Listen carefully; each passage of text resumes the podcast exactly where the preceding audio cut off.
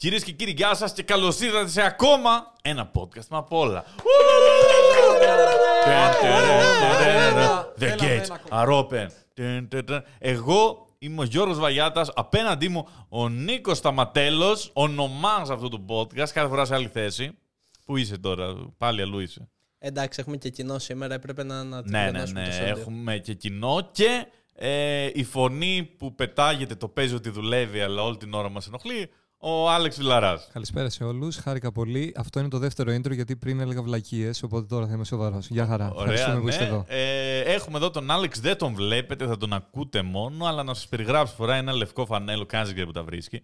Αυτά όμως που στο πλάι είναι ανοιχτά μέχρι όλα τα πλευρά. Το Ένα- πιο κοντό σορτσάκι που μπορεί να έχει και παντούφλα. Λες και έχει βγει από το Ευρωμπάσκετ το 87, είναι έτοιμο. Είναι, είναι σαν μπασκετμπολίστας όταν φεύγει από την πορπόνηση που δεν τον νοιάζει καθόλου και βγαίνουν κάπως έτσι. Έχεις Patreon. Έχω. Αν είχαμε Patreon θα ζητούσαμε 2 δολάρια για να δουν φωτογραφία μου. Αλλά το επιχειρηματικό μυαλό Αλλά δεν τα έχεις σκεφτεί αυτά. Εγώ έχω πει φοβερές επιχειρηματικές ιδέες εδώ. Λοιπόν, αυτό το podcast θα είναι καλοκαιρινό. Ε, γιατί ήμουνα πριν δύο εβδομάδες πήγαινα στην Άντρο και άκουγα το podcast. Πέρασα πολύ ωραία, άκουγα το podcast. Το Εν τω δικό μας. μεταξύ μου τα στέλνει κιόλα σε μήνυμα. Καλά, ακούω το podcast. Πάρα πολύ καλό είναι. Ε, οπότε μπορεί τώρα πολύ να μας ακούτε στο πλοίο, ε, στο αεροπλάνο, στο αυτοκίνητο. Μμμ. Αν είστε στο πλοίο. Ρε εσύ, στο πλοίο. Πήγα. Ε, Το, το είδες αυτό το άρθρο. Είναι κάτι που θα έβλεπες. Γιατί Ναι, έχει ναι. τόσο κρύο Ναι. στα καράβια. ναι, Δεν- αλλά ήταν βίντεο και δεν το είδα. Γιατί Ούτε βίντεο εγώ δεν το είδα. βλέπω. Πίστευα θα το έχεις δει εσύ. Ε, μο- το πάτησα να το διαβάσω και ήταν βίντεο και δεν με ενδιαφέρει. Ναι, ούτε εγώ το είδα. Αυτό σταμάτησε στη μέση. Ε, γιατί ναι, έχει πάρα πολύ κρύο. Αν και να σου πω την αλήθεια, φέτος δεν έχει πολύ κρύο. Γιατί έχει ανέβει πολύ το καύσιμο και το έχουν μειώσει. Ε, το καλύτερο ήταν, θυμάμαι, το Ιγουμενίτσα Κέρκυρα, στο οποίο όσο ακριβήνει η βενζίνη, κάνανε απλά πιο αργό το πλοίο. Μια χαρά. Και είχε φτάσει σε κάποια φάση το πλοίο να κάνει δύο χρόνια πέρας. Και είναι απέναντι η Κέρκυρα. Μπαίνεις και τη βλέπεις απέναντι. Και απλά δεν φτάνει. Ήταν από 50 λεπτά, τώρα είναι δύο ώρες. Έγινε κι αλλού αυτό. Το ζήσαμε πρόσφατα, θυμάσαι. Πού; Στα cheeseburger που για να κάνουν ένα Α, ευρώ ναι, τα ναι, έχουν κάνει ναι. δύο μπουκές. Ναι, ναι, να- έχουν Ναι. γίνει τόσα. Ναι, για να μείνει ένα ευρώ, το έχουν κάνει πάρα πολύ μικρό. Εγώ διάβασα προχθές ότι θα, για πρώτη φορά θα γίνει αύξηση στην τιμή του cheeseburger μετά από 27 χρόνια από τα McDonald's. Οπότε δεν ξέρουμε πώς θα επανφέρει. Παρ' όλα αυτά το podcast τίποτα. Ίδια, ε, κα- καμία αύξηση στο, στο πόσο καλό είναι το περιεχόμενο. Ίδια στατικότητα. Ε, ναι, μας ακούνε πολύ απλά. Ποιος αγαπημένος τρόπος να ταξιδεύεις; Ξεκινήσουμε από εκεί. Ε, θα πω κάτι πάρα πάρα πολύ underrated κατά τη γνώμη μου. Ω, το τρένο. Παιδιά, μου αρέσει πάρα πολύ το κτέλ. Το κτέλ. Μ' αρέσει πάρα πολύ το κτέλ. Γιατί εγώ, εγώ είμαι από Διαγωγός Λευκάδα. Volume 2 ήταν αυτό. Μαχαιριά. Εγώ είμαι από Λευκάδα, οπότε όποτε πήγαινε καλοκαίρι Λευκάδα πήγαμε με το κτέλ. Ναι. Το καλό του να μην έχεις πλοίο. Και είσαι απλά πέντε ώρε μέσα σε ένα λεωφορείο, διαβάζεις μια χαρά το βιβλίο. Πρώτη σου. φορά ακούω κάποιον να το παρουσιάζει καλά. Δια- Δεν κάνεις τίποτα. Κάνεις μια στάση ακριβώς στις δύο ρίτσε. Ωραιότατα. Ε, το πλοίο, οκ. Το βαριέμαι λίγο. Ειδικά όταν έχεις και αποστάσεις. Δηλαδή, όταν ήμουν φαντάρος στο Σάμο και έκανα Ναι. 10 ώρες να πάω, που ψάχνεις μακάρι να έχει ένα κατάστρωμα. ΚΤΕΛ, λέγα. ψάχνεις το κατάστρωμα να βρεις κάπου. να μην σε χτυπάει πολύ ο ήλιος, αλλά δύο ώρες μετά έχει μείον 8 στο κατάστρωμα και μετά μπαίνεις μέσα που έχει μείον 12 και κοιμούνται όλοι στους διαδρόμους. Λες και προσπαθούμε να ξαναδημιουργήσουμε τον πολιτισμό μετά από ένα ζόμπι αποκαλύψει. Ούτε κατά διάνοια. Δεν είναι φοβερό που ό,τι ώρα και να μπεις στο πλοίο, όσο νωρίς και να πας, πάντα υπάρχει κόσμος που έχει πιάσει τα καλά σποτ. Έχω αρχίσει να πιστεύω ότι τον πληρώνουν οι εταιρείες για να πάρεις μια καμπίνα, να πάρεις αεροπορικά. Είναι κομπάρσι. Πώς λένε ότι στην Κούβα έχουν παππούδες που στρίβουν ε, Πούρα. πουρα για να, σου- για να είναι αυτό που περιμένεις από την Κούβα; Τα λεγόμενα πουρά.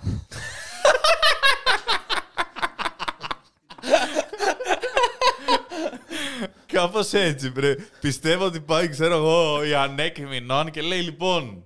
Ε, Μίτσο, Γιάννη, τέτοιο. Εσείς θα μπαίνετε μέσα και θα πιάνετε καλές θέσεις. Να μην βρίσκουμε τίποτα. Έχω πάει τρεις ώρες νωρίτερα. Πραγματικά τρεις ώρες νωρίτερα. Σε πλοίο που φεύγει από Κρήτη. Ε, γιατί δεν είχα ξέρω εγώ τι να κάνω και λέω θα πάω να κάτσω στο πλοίο. Μπαίνω μέσα. Όλα, όλα τα καλά σποτ πιασμένα. Ήδη ήταν μέσα. Ήμουν 3,5 ώρες πριν. Εν τω μεταξύ δεν είναι τρομερό που μπαίνεις και υπάρχει και μια random τύπησα συνήθως γύρω στα 55 με 60 που κάθεται σε μια καρέκλα, έχει το ένα πόδι σε άλλη καρέκλα, έχει το άλλο πόδι Ναι, σε άλλη ναι, ναι, καρέκλα ναι. και έχει πιάσει τρία τραπέζια ξαφνικά και έχει πετάξει τσάντες και σκυλιά παντού. Και το πολύ καλό που μου αρέσει πάρα πολύ όταν είστε τρία-τέσσερα άτομα, πιάνετε την πρώτη θέση που δεν είστε σίγουροι αν είναι καλή, αλλά είναι η καβάντα σας. Ναι, ναι, ναι. Και μετά εξαπλώνει. μένει ένας πίσω και εξαπλώνονται οι υπόλοιποι. Όχι, ναι, και εξαπλώνονται οι υπόλοιποι για κυνήγι και παίρνουν τηλέφωνα και λένε Νομίζω βρήκα μια καλύτερη. Στείλε φωτογραφίες, δεν τα παρατάμε. είναι καλύτερη, όντως. και μετά, επειδή βαριέσαι, μένουν και ώρες, πας στο gift shop του πλοίου που έχει κάτι πανάκριβα πράγματα χωρίς λόγο. Και βγάζει και συνέχεια ανακοίνωση. Να ενημερώσουμε τα gift του πλοίου, είναι ανοιχτό για τις αγορές σας. Ε, είχαμε κάνει και full ε, καλό ταξίδι. Καλό ταξίδι. Ε, με το τροχόσπιτο πρώτη σεζόν που, Που είχαμε παίζατε πάει και Ιταλία. ηλεκτρονικά; Ναι, ναι, παίξαμε καζίνο. Το φοβερό είναι όταν γυρίσαμε. ε, όταν γυρίσαμε ήμουν εγώ και ο Μίτσος μόνο. Οι άλλοι είχαν πάρει το αεροπλανάκι τους, είχαν φύγει. Καλά, βασικά δεν συζητώ. Ε, και γυρνούσαμε οι δυο μας σε μια από τις πιο μίζερες καταστάσεις ever. Να σου πω κάτι πάντα. Ε, είμαι από αυτούς τους τύπους που λένε πέντε μέρες, έξι βρακιά, ας πούμε. Κατάλαβες. Οκ. Όταν κάνεις βαλίτσα.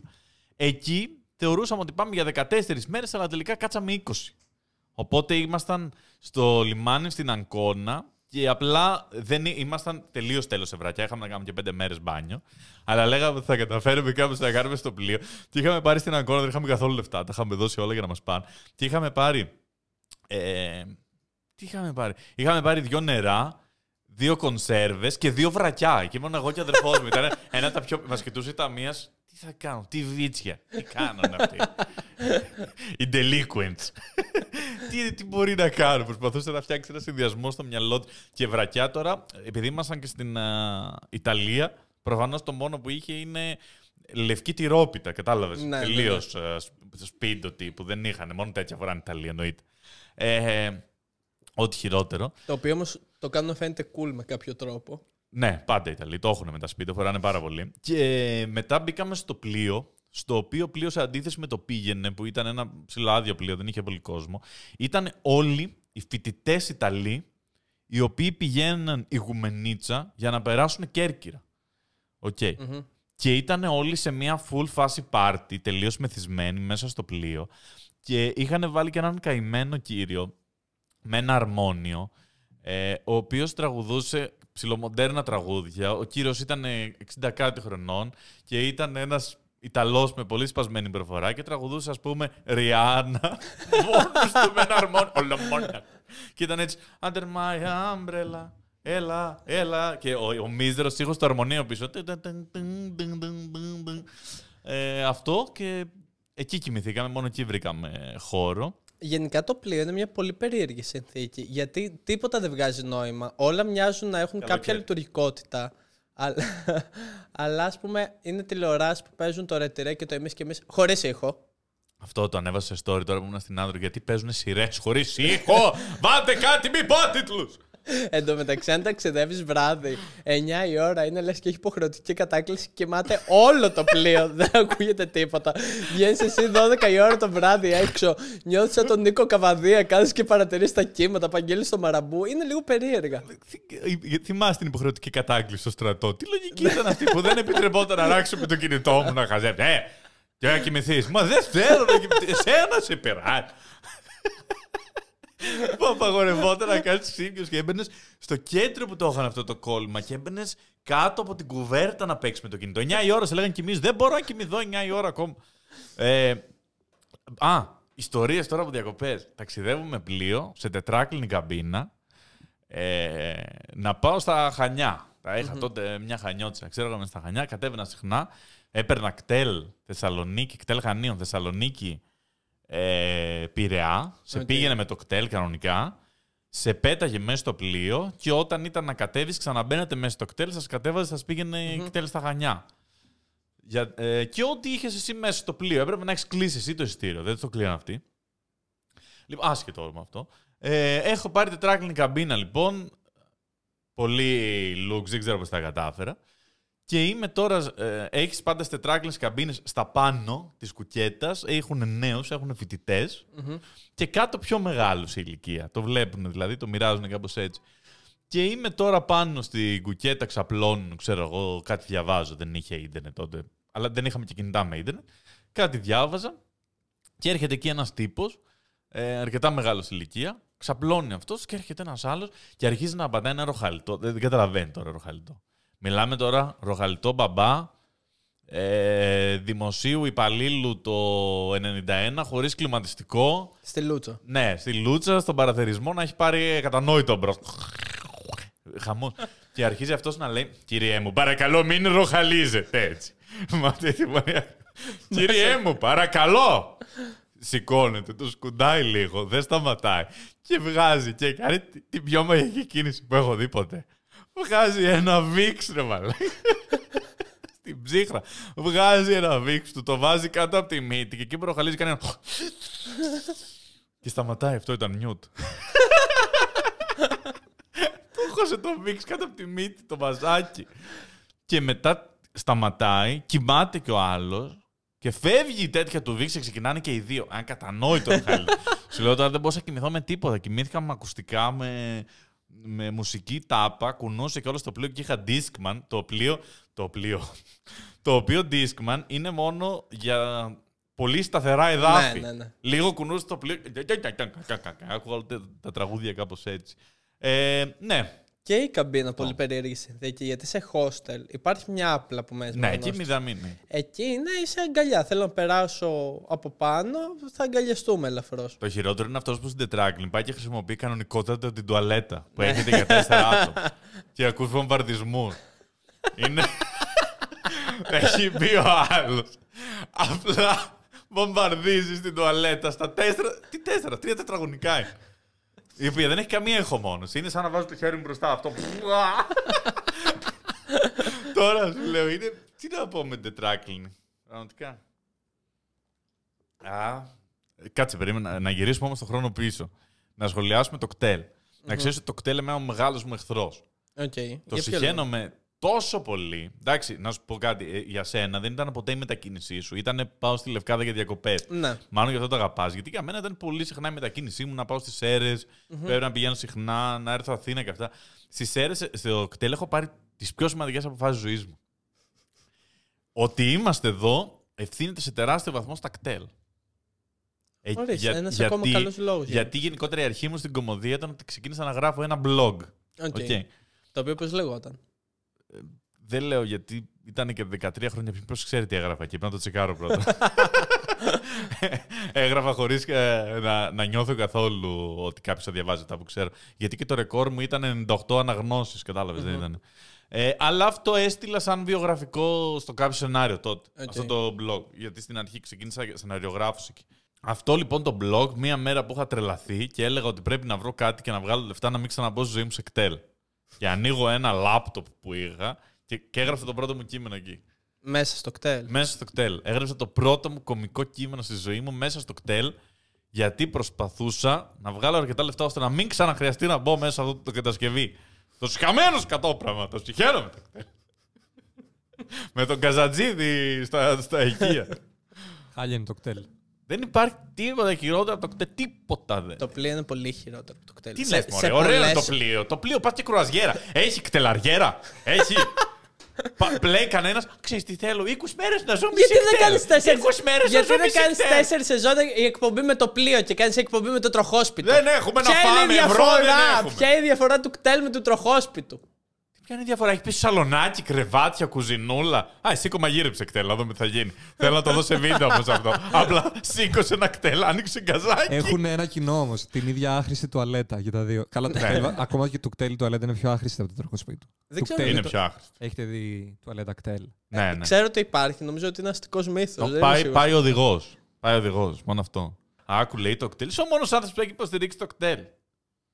Δεν ξέρω, το αεροπλάνο μου φαίνεται λίγο ταλαιπωρία. Το άλογο. Το αερο... Εμένα είναι το άλογο. Ρε, ακόμα και πολλά τέτοια που έχω κάνει στο χωράφι, όταν δούλευα στα χωράφια δύο μήνες και ερχόταν και με έπαιρνε το αφεντικό και καθόμουν στην καρότσα. Ε, καλύτερο ήταν από τα κτέλ. Άμα μου έλεγε κτέλ ή καρότσα, πάντα καρότσα. Το φοβερό είναι πώς έχουν αναπτύξει οι οι εργάτες χρόνων να μην κρατιούνται καθόλου στην καρότσα. Δεν καταλαβαίνεις. Τα χέρια μου Ναι, ίδρωναν. ναι, ναι. Ρε. Ήμουνα 40 λεπτά μέχρι το χωράφι, έπρεπε να κρατιέμαι οπωσδήποτε. Και αυτοί καθόντουσαν έτσι πάνω σε ένα σίδερο, σαν να μην συμβαίνει τίποτα. Δεν τους νοιάζει καθόλου. Είμαι σίγουρος ότι να τρακάραμε. Είχαν και αυτόνομη ζώνη, έτσι θα πηγαίνουν. Δεν θα κουνιόντουσαν καν. Ε, τι άλλο να πω για το κτέλ. Το έχω, κράξει, το έχω κράξει σε πολλά βίντεο το κτέλ. Το απεχθάνομαι full. Είμαι και πολύ γκαντέμι σε κάποια πράγματα. Δηλαδή θα κάτσει δίπλα μου ο χειρότερος πάντα. Ναι, εντάξει, okay. και υπάρχει πρόβλημα. Ναι, θα κάτσει ο χειρότερος. Είναι χάλια εκεί που κάθεσαι. Σε αφήνει πάντα σε αυτό το πανάκριβο μέρος, κάνει στάση. Α, θέλω να πω, παιδιά, πρώτη φορά στη ζωή μου, το έλεγα στον Γιώργο προχθές, είναι ότι πιο κοντινό έχω ζήσει στο να αυτοαποκαλούμε διασημότητα. Πήγα πριν δύο εβδομάδες Καλαμάτα και σταματήσαμε σε ένα ΣΕΑ λίγο πριν την Καλαμάτα. Και όπως παρκάρω, βγαίνει ένας κύριος, ξέρω εγώ, από ένα αυτοκίνητο, ο οποίος δεν είναι ο κλασικός τύπος που περιμένεις ότι θα βλέπει YouTube, ρε παιδί μου. Και γυρνάει και με κοιτάει και λέει: Το βαγιάτα που τον έχεις. Και αρχίζω, να, και αρχίζω να χτυπάω εγώ το παρμπαγκάζ και να φωνάζω. ε, και μπαίνω στο σε, λέω, ξέρω εγώ, ε, πάνω σπίτι του θα είναι, ξέρω εγώ. Και πάω στο... Όχι, όχι, πάω στο σε. Βρίσκω κάτι μπισκότα σε μια τιμή για σε, ας πούμε. Και του τα κερνάς. Για να μην μιλήσει. Και πάω στο ταμείο και μου λέει: Η κοπέλα είναι 3 ευρώ, ξέρω εγώ. Τι 3 ευρώ για μπισκότα σε σέα; Και βγαίνει, 33. ο, και βγαίνει ο κύριος από πίσω και κάνει. Αυτά είναι κερασμένα από εμάς για το podcast. το podcast πλέον. Τα πιο ωραία μπισκότα που έχω φάει. Πολλά χαιρετίσματα. Και έλεγες ότι το κάνεις τζάμπα. Μετά από 11 επεισόδια έφαγα ένα πακέτο μπισκότα. Μπισκότα από σέα, να το ξαναλέμε αυτό έτσι. Σαν τριάρι στο Παγκράτη είναι σχεδόν. Πολύ κοντά.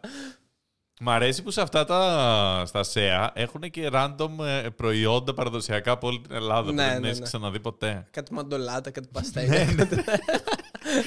Αμυγδαλωτά Άνδρου. Μαντολάτο Κεφαλονιά στο ΣΕΑ Καβάλα. Έτσι ρε, πάντα ρε.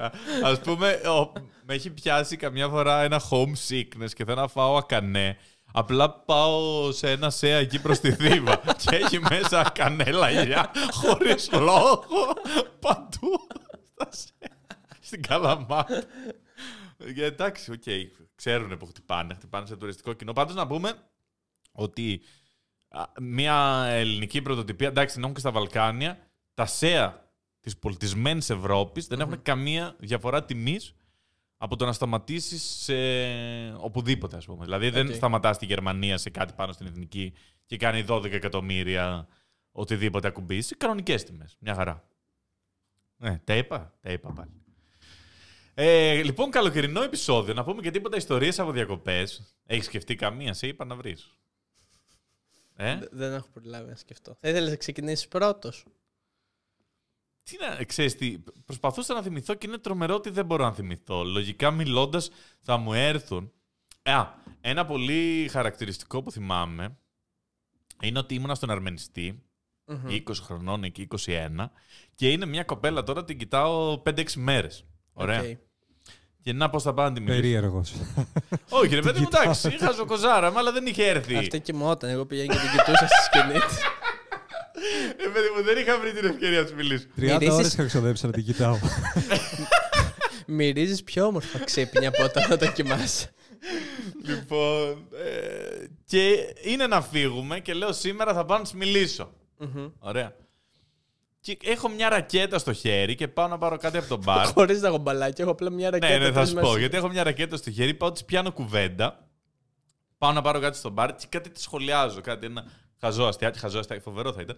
Ε, Καταλαβαίνεις. Και ενώ της μιλάω μετά, ξεκινάμε, πιάνουμε κουβέντα και κάνω αέρα με τη ρακέτα. Ναι. Ωραία.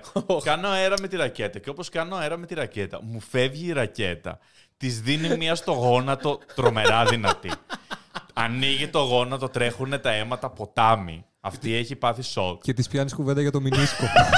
Ξαφνικά. Να η αφορμή. Έχεις περάσει μηνίσκο. Εγώ Ε, έχω ταλαιπωρηθεί. Τρέχω, φωνάζω τον γιατρό του αρμενιστή, γυρίζει, της, ε, καθαρίζει την πληγή, της βάζει και την γκάζι, αλλά λέει ότι θα χρειαστεί να την πάμε στο νοσοκομείο να κάνει ράματα. Ε, Και είναι πολύ ωραία τα νοσοκομεία στα νησιά. Ποια νησιά, στη Χαλκιδική σου λέει αρμενιστή; Α, Α, νόμιζα στην Αρμενιστή, Ικαρία. ναι. ναι, όχι, το Χαλκιδική. Και ε, μετά ε, την πήγα με τ' αμάξι στο ιατρικό κέντρο. Αυτό. Ποια είναι η πιο χαζή ατάκα για πέσιμο που έχεις πει σε τουρίστρια; Σε τουρίστρια. Ναι. Τι την πέφτω σε τουρίστριες; Δεν νομίζω ότι την έχω πέσει ποτέ στη ζωή μου Ποτέ. σε τουρίστρια. Κοίτα, γενικότερα είμαι μιας medium εμφάνισης. Οκ. Μμμ. Αλλά ε, πρέπει να αρχίσω να μιλάω, ρε παιδί μου. Να πω κανένα αστιάκι. Γιατί Να πετάξω μια ρακέτα. Ναι, γιατί όσο πιο αστείος είσαι, τόσο πιο ωραίος γίνεσαι. Γιατί ενώ γελάει, κάνει έτσι με τα μάτια και δεν σε βλέπει καλά. και δεν ξέρει. Καλέ, ωραίος. γι' αυτό έτσι και το μεθύσει. Έχεις όταν μεθάς έτσι και δεν βλέπεις τίποτα, κάτι σκιές. Οπότε γι' αυτό πρέπει να πω πολλά αστεία. Και στα αγγλικά ξαφνικά δεν είμαι πολύ αστείος. Γιατί χάνω τα reference. Oh, you are from τέτοιο. Άσε που θα πω τα κλισέ για τη χώρα, τους κοροϊδέψω Ναι, ναι. λίγο. και τώρα στη Χαλκιδική τι θα μου Yes, λέγα, yes, Σέρμπια. You should come to the islands. You should come to the islands. Yes, yes. Here in Greece, you know we are a very outdoors people. Οπότε ναι, δεν δεν δούλευε ποτέ ε, ιδιαίτερα. Κυρίως άμα κάνεις ρώσικη προφορά όπως τώρα. Yes, yes, yes. Έχεις δουλέψει ποτέ σεζόν; Όχι, ρε. Τι είναι αυτά που λες; Αλήθεια. Τι είναι αυτά που λες; Σιγά μην δουλέψει σεζόν. Να κάθομαι εκεί. Καταρχάς θα είχα αρχίσει να φωνάζω για τα δικαιώματά μας στα εργατικά, στη συνταρακτικά γρήγορα. Ε, κοίτα, έχω δουλέψει 1,5 μήνα μπάρμαν και όταν άρχισα να βλέπω. Όχι μπάρμαν, σερβιτόρος, και όταν άρχισα να βλέπω πώς μας φέρεται, προσπαθούσα μετά να τους μαζέψω στο πώς θα τον κλέψουμε. Και είχα βρει μια πολύ καλή τέτοια και τον κλέβαμε αρκετά. Γιατί αυτός, ξέρω σου πω τι έκανε, έκλεβε το κράτος αυτός. Πόλεμο στον πόλεμο των Θα αφεντικών. σου πω τι έκανε. Μας... Ήταν ένα αφεντικό στη Θεσσαλονίκη και έλεγε: Πρώτη γύρα πι- κόβεται απόδειξη κανονικά. Δεύτερη, τρίτη γύρα δεν κόβεται απόδειξη. Αφήνεται όμως την απόδειξη που ήταν πριν πάνω στο τραπέζι. Οπότε, αν έρθει ο έλεγχος, πάντα να υπάρχει μια απόδειξη. Οπότε, εγώ αυτό που έκανα είναι ότι έκοβα την πρώτη απόδειξη και μετά έπρεπε να γράφουμε τις παραγγελίες σε ένα παράνομο χαρτάκι. Κατάλαβες που τα έπαιρνε αυτός για να τσεκάρει τις παραγγελίες.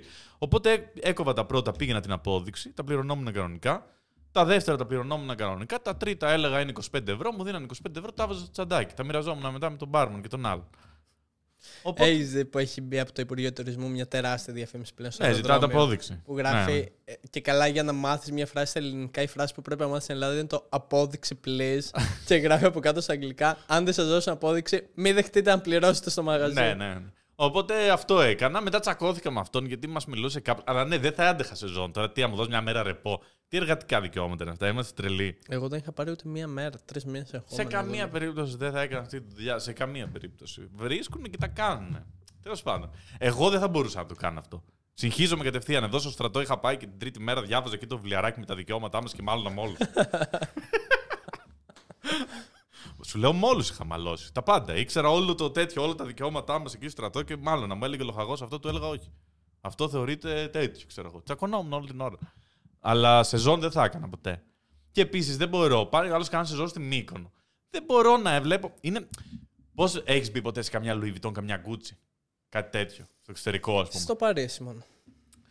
Δεν μπορώ που είμαι κάπου που κάποιος τρώει για μία τσάντα περισσότερα από το μισθό μου σε ένα χρόνο. Ναι, εντάξει. Δηλαδή αυτό πώς το, πώς το βλέπει ο άλλος. Εγώ θα είχα, θα είχα πεθάνει. Θα έλεγα ναι, αυτή η τσάντα υπέροχη σας πάει πάρα πολύ. 15.000 ευρώ. Τόσα βγάζω σε 1,5 χρόνο. Ου, Τι εντάξει, πώς γίνεται. Δεν- Πάει ο άλλος δουλεύει στη Μύκονο, ας πούμε, και βλέπει να πληρώνει άλλος 3 και 4 χιλιάρικα και αυτός είναι για εκεί πέρα για 50 ευρώ χωρίς ρεπό. Πώς ζει με αυτό το. Πώς ζει μέσα του με αυτό. Δεν μπορώ να καταλάβω. Δεν θα το έκανα. Καταρχάς, άμα, άμα το έκανα αυτό, κατευθείαν θα του έκλεβα. Θα έμενα στα δωμάτια τους. Είμαι απόλυτα σίγουρος. Δεν θα άντεγα να βλέπω τόσους πλούσιους γύρω μου. Θα χάρανε ένα κινητό, ένα ρολεξάκι, θα χάρανε διάφορα πράγματα. Δεν θα άντεχα να το βλέπω αυτό. Τώρα κακώς που το λέω, αλλά ναι, δεν θα μπορούσα να το έχω μπροστά μου αυτό το πράγμα. Τώρα ξέρω τι συμβαίνει, αλλά δεν το έχω μπροστά μου. Κοίτα, ε, εγώ δεν θα ξαναπήγα σεζόν. Έχω δουλέψει. Το διώξω. Έχω δουλέψει μόνο μια χρονιά που ήθελα να μαζέψω ε, λευκάδα. Προφανώς. Ήθελα να μαζέψω. Με τα- εκτέλμπι. ήθελα να μαζέψω λεφτά για να πάω Εράσμους. Ε, σε, μια, Και αυτό λευκά. σε μια περίοδο που η σεζόν πλήρωνε πολύ καλύτερα από ό,τι Ναι, τώρα. ναι. Δηλαδή υπήρχαν πάρα πολλά άτομα που πήγαν σεζόν τετράμινο και δεν δουλεύαν τους υπόλοιπους 8 μήνες. ναι, ναι, ναι. Ε, ναι, προφανώς υπάρχει πάρα πολύ αυτό. Είσαι ανασφάλιστος, σου τρώνε tips, σου άλλα συμφωνεί, άλλα κάνεις, άλλες ώρες συμφωνεί. Ε, ήταν, παιδιά, σοκαριστικό το τι, πόση κούραση μπορεί να έχει μια δουλειά. Είχα χάσει 17 κιλά σε τρεις μήνες.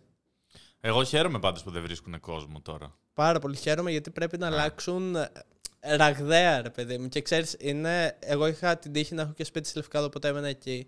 Αλλά οι υπόλοιποι σου Λίτωσε δείχναν. στο υπόγειο. Σου δείχνει ένα τσίγκινο Εδώ καλύβι κοιμούνται που τα έπαιρνε ποντίκια. 58 βαθμούς και σου λέει εδώ χωράει τρία άτομα και κοιμηθείτε 17 μέσα, ξέρω Ναι, εγώ. ναι, ναι. Εντάξει, είναι μια παράξενη φάση σεζόν. Οκ. Ε, ελπίζω να βελτιωθεί. Χαίρομαι που δεν βρίσκανε φέτος εργαζόμενους. Και επίσης, όταν είστε πελάτες, θα συμπεριφέρεστε καλά, μην έχετε νεύρα. Ναι. Στα καημένα τα παιδιά εκεί που παλεύουν Αυτός με ο 55 άνθρωπος- βαθμούς. Ε, Έχετε και εσύ φρουτοσαλάτα με μη μη μη μη. Κάναμε ένα διάλειμμα για αυτό το διαφορετικό ύφος. αν παρατηρήσετε. Το ίδιο διαφορετικό ακριβώς ύφος. είναι. Το ίδιο ακριβώς. Εκεί ακριβώς το είχαμε κόψει πριν. Γενικά να είστε ευγενικοί σε όσους δουλεύουν. Σε όλους. Δεν μπορώ. Είναι πάρα πολύ συχνά οι άνθρωποι είναι αγενείς σε κάτι πολύ χαμηλόβαθμο. Δηλαδή σε αυτό που Ναι. του βάζει βενζίνη. Και ξαφνικά πάει σε κάνα διευθυντή του και είναι ο πιο ευγενικός μαλάκας της γης. Και λένε και την ατάκα, το ξέρεις ποιος είμαι εγώ. Ποιος είσαι εσύ, μωρέ. Εντάξει. Μια φορά ήθελα να, θέλω να το πω. Ξέρεις ποιος είμαι εγώ; Το έχεις δει αυτό το τέλειο που λέει σε έναν μπάτσο, ξέρεις ποιος είμαι εγώ; Και, του λέει ο μπάτσο, γιατί η μάνα σου δεν σου έχει πει. Όχι, ξέρεις ποιος είναι ο πατέρα Α, ναι, μου. ξέρεις ποιος. Τη γυρίζει και του λέει: Πάρε το γράψει ο μπάτσο και του λέει: Ξέρεις ποιος είναι ο πατέρας μου, ρε. Και του λέει ο μπάτσος: Τι δεν το έχει πει η μάνα σου. Μπου, μου roasted. Φα- Fun times, fun times. Για πες έτσι καμία ιστορία από κακές διακοπές. Να μας πει ο Άλεξ. Α, δεν σας τελείωσα εκεί. Που χτύπησα εκείνη την κοπέλα Ναι. και τη κάναμε ράματα. Μετά ήταν να φύγουμε γιατί δεν είχαμε λεφτά. Αλλά λέω στον Πασχάλη να κάτσουμε. Τα πηγαίναμε καλά μετά την πήγε στο νοσοκομείο. Λέω στον Πασχάλη, κάτσε ρε εσύ. Να κάτσουμε, λέω, άλλη μια μέρα τώρα που πάει να γίνει η φάση. Γιατί δεν είχες και social μετά, δεν θα μιλούσες. Ε, και καθόμαστε. Και φύγανε οι άλλοι. Ήμασταν ε, 7 άτομα. Και φύγανε και έκατσα μόνος με τον Πασχάλη. Και μας αφήσαν τα λεφτά για να πληρώσουμε. Κάνανε αυτή check-out, αλλά πληρώνεις στο τέλος Μμμ. ε, για την κράτηση όλο μαζί. Και τα φάγαμε τα λεφτά τους. Γιατί τους βγάλαμε. Μαζί τα φάγαμε. Ναι. Και μετά προσπαθούσαμε να δούμε τι θα κάνουμε με λεφτά. Ε, το οποίο αρμενιστή κάνω το εξής σχέδιο. Ποτέ δεν είχα λεφτά, αυτό ήταν το thing μου. Ε, επειδή ήταν πολύ ακριβές τιμές στο μπαρ, έκανε 6 ευρώ το ποτό. Έπαιρνα ένα ψυγιάκι, έβαζα μέσα δύο αβάν και κοκακόλε και το έκρυβα σε ένα θάμνο και πήγαινα στον πιτσόμπαρο. Έπαιρνα ένα ποτήρι νερό, έλεγα να βάζεις ένα ποτήρι νερό. Μου έβαζε ένα ποτήρι νερό και πήγαινα πίσω από το θάμνο και έβαζα ποτάκι. και μετά πλήρωνα. Πολύ εγώ. καλό. Ναι, με 16 ευρώ έπινα όλο το βράδυ. Κερνούσα κιόλας. Κορίτσια, ελάτε πίσω από το θαμνάκι. Κορίτσα, άμα έρθετε πίσω από το δαμνάκι, παίζει. Πού πάτε, ρε κουρίτσα. Αλλά έχουμε ένα ποτήρι. ε, κουρίτσα, πού πάτε, κουρίτσα. Όχι, παίρναμε ποτήρια από το μπαρ. Ζητούσαμε νερό και τα κρατούσαμε τα γυάλινα. Μια χαρά. Ναι, και μετά τα αφήναμε. Ε, Ωραίες διακοπές ήταν εκείνες. Είχαμε και έναν πάρα πολύ πλούσιο, ο οποίος ήταν ο πιο τσιγκούνης άνθρωπος που έχω δει. Και καθόταν, έλεγε δεν θέλει τίποτα για πρωινό και καθόταν. Τρώγαμε όλο το πρωινό και μετά έλεγε θα του φάω αυτή την τυρόπιτα. και έτρωγε τα απομεινάρια. και μετά από εκεί θα έφυγε από τον αρμενιστή να πάει στο ιστοπλοϊκό του μπαμπά του 15 μέρες. Έτσι γίνονται οι πλούσιοι. Ναι, και μέτρωγε εμένα την τυρόπιτα, δεν είχα λεφτά να πω. Μέτρωγε και έλεγε έτσι συνέχεια: Θα, θα του βάζω αυτό τώρα, το σκάζει, δεν έχει σκάσει. Και μέτρωγε την τυρόπιτα και έτρωγε την τυρόπιτα του ενός στι γωνίε του αλουνού. Κάνα φρουτάκι που είχαμε εκεί πέρα, τσιμπούσε. Δεν πλήρωνε τίποτα, δεν τον είχα δει ποτέ να πληρώνει. Ποτέ. Είχε έρθει και με τη μηχανή του, μετά θα πήγαινε στο πλοϊκό. Εμείς ήμασταν με τα κτέλ να πούμε και το backpack το γαϊδουρινό. Και αυτό. Σκέψω ότι η ιδέα για, τη, για την αβάνα σου στα άμνους δικιά του ήταν. Αλλά αυτός είχε στο πλοϊκό και εμείς δεν είχαμε στον ηλιομήρα. και έσκαγε με τη CB την 500 και πήγαινε διακοπές με το ιστοπλοϊκό και εμείς τίποτα, δεν είχαμε σάλιο. Άλεξ, για πες. Χειρότερες διακοπές που έχεις κάνει. Χειρότερες δεν είναι. Είχα αρρωστήσει πολύ άσχημα μια φορά. Δηλαδή; Ήμουνα 19 και είχαμε πάει η Κρήτη με το θρηλυκό Πασάτ των γονιών μου. Ναι, Και Παρισί χρώμα. Ε, Τρεις φίλοι και εγώ από το Πανεπιστήμιο. ναι. Και είχαμε κατέβει στον Πάλο για όποιον έχει πάει, που είναι Ναι, μια ναι. φοβερή παραλία, έχει μια κατάβαση 30-40 λεπτάκια. Ένας φίλος έκανε ψαροντούφ, εγώ έβιασα το πιο μικρό ψάρι του κόσμου και αποφασίσαμε με τον γκάζι που κουβαλούσαμε να το τηγανίσουμε για να το φάμε. ε, μιλάμε για ένα ψάρι του. 7 εκατοστά το ένα και 4 εκατοστά το άλλο. Οπότε καθόμουν κάτω από τον ήλιο και τηγάνιζα ένα ψάρι σε ένα γκάζι. Okay. Και το βράδυ πέσαμε για ύπνο και κατά τις 12 μία ξυπνάω και έβραζα στον πυρετό. Ήμουνα χάλια, μιλάμε να μου Η βάζουν κατάρα του ψαριού. κομπρέσες με θαλασσινό νερό.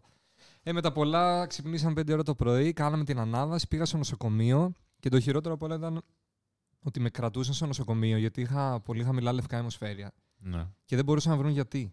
Ήταν πολύ αποδυναμωμένος ο οργανισμός μου, δεν είχε καλή άμυνα για κάποιο Οκ. λόγο. Ναι, ακούγεται περίεργο. Και ενώ ήμουν τελείως καλά, ήμουν όπως είμαι τώρα, δεν με αφήνα να φύγω με τίποτα. Και έλεγα Άφησέ με να φύγω, δεν μπορώ. Και Α, ίσα- σε να φύγω, να φύγω, να φύγω. Ήταν χάλια τέλος πάντων. Μετά πολλά, επειδή η αδερφή μου μένει στην Κρήτη, της είπα να έρθει να βάλει υπογραφή. Ε, ήρθε, υπέγραψε. Εσύ δεν μπορούσε να υπογράψεις έναν ανήλικο. Δεν ήμουν ανήλικος, αλλά δεν με αφήνανε. Μάλλον ήθελε υπογραφή κάποιου συνοδού. Ναι, εγώ έχω υπογράψει έτσι για να φύγω. Που θέλω να μου 19 κάνουν είμαι. εγχείρηση αμυγδαλές και τους λέω δεν κάνω. Ναι.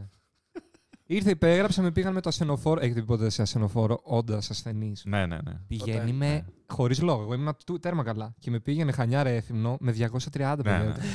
Δεν έχω μπει σε πιο γρήγορο όχημα. από Εντάξει, ασθενοφόρο. βέβαια, εσύ έκανες τον τρομερό συνδυασμό ασθενοφόρο και κριτικός οδηγός. Και Δηλαδή, το, το- και το χειρότερο δρόμο της γης, έτσι. Ναι, το δηλαδή. βόρειο, βόρειο εθνική, πώ λέγεται εκ αυτό. των στην Κρήτη. πραγμάτων μπορούσε να σπάσει το φράγμα του ήχου. Το πήγαινε τρομερά γρήγορα, ήταν 60 εκεί, είναι ήδη πολύ.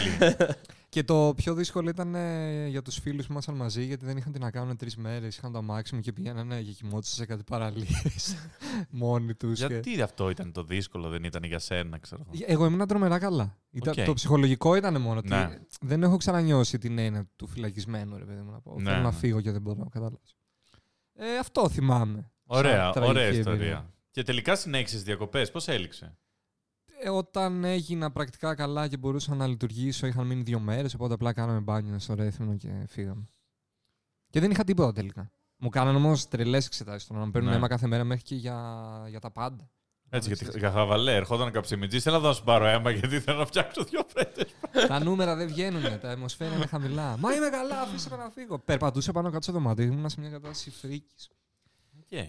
Εντάξει, είναι δύσκολα γενικά για όποιον είναι σε νοσοκομείο και ειδικά το καλοκαίρι. Είναι πολύ δύσκολη η πίστα. Κουράγιο. Ε, Αν μας ακούτε από ωραία εκεί, κουράγιο. ιστορία. Α, και εγώ έχω στην Κρήτη μια αστεία ιστορία. Για πες. Είχα πάει τώρα ή 18 ή 19 με την πρώτη μου κοπέλα στην Κρήτη και είχα, μέναμε στα Χανιά, είχαμε πάει βόλτα στο Ρέθυμνο, τσακωθήκαμε full, ήταν 2.30 το βράδυ. Η πρώτη φορά που πας διακοπές με κοπέλα. Ναι, ναι, ναι, μικρός ήμουνα. δεκα- ή Τρομερά 18, περίεργη 19. κατάσταση. Ε, τσακωθήκαμε full το βράδυ, στο Ρέθυμνο, στην έξοδο και πήρε τα μάξι και έφυγε. Εγώ ήμουν στα Χανιά. Και ήταν 2 το πρωί. Τι κάνατε στο ρέθυμνο, είχατε πάει βόλτα; Ναι, είχαμε πάει βόλτα στο Ρέθυμνο, ξέρω εγώ να βγούμε εκεί. Και Α, έφυγε. Δεν έβρισκα πουθενά, δεν σήκωνε τηλέφωνο. Και απλά κοιμήθηκα σαν παγκάκι. Είχα αράξει και πήγα προς την παραλία, έψαχνα καμιά ξαπλώστρα εκεί, βρήκα ένα παγκάκι. Άραξα εκεί πέρα. Τώρα το μεταξύ, εποχές που δεν έχεις και τι να κάνεις, 2005. Δεν έχεις να χαζέψεις και λίγο στο κινητό, δεν είχε απολύτως τίποτα να κάνω. Δηλαδή, τώρα να αγοράσω ένα βιβλίο, απλά κάθεσαι. Και περιμένεις να περάσει η ώρα. Μπαμπά, βαριέμαι. Κόντεψε να πέσει πολύ χαμηλά. ε. Μέχρι και βιβλίο κόντεψες να Παραλίγο. πάρεις. Όχι, ρε παιδί μου, αλλά δεν έχεις να περάσεις την ώρα σου τώρα. Δεν σε φοβίζει ο κενός χρόνος. Γεμίζει εύκολα. Ναι.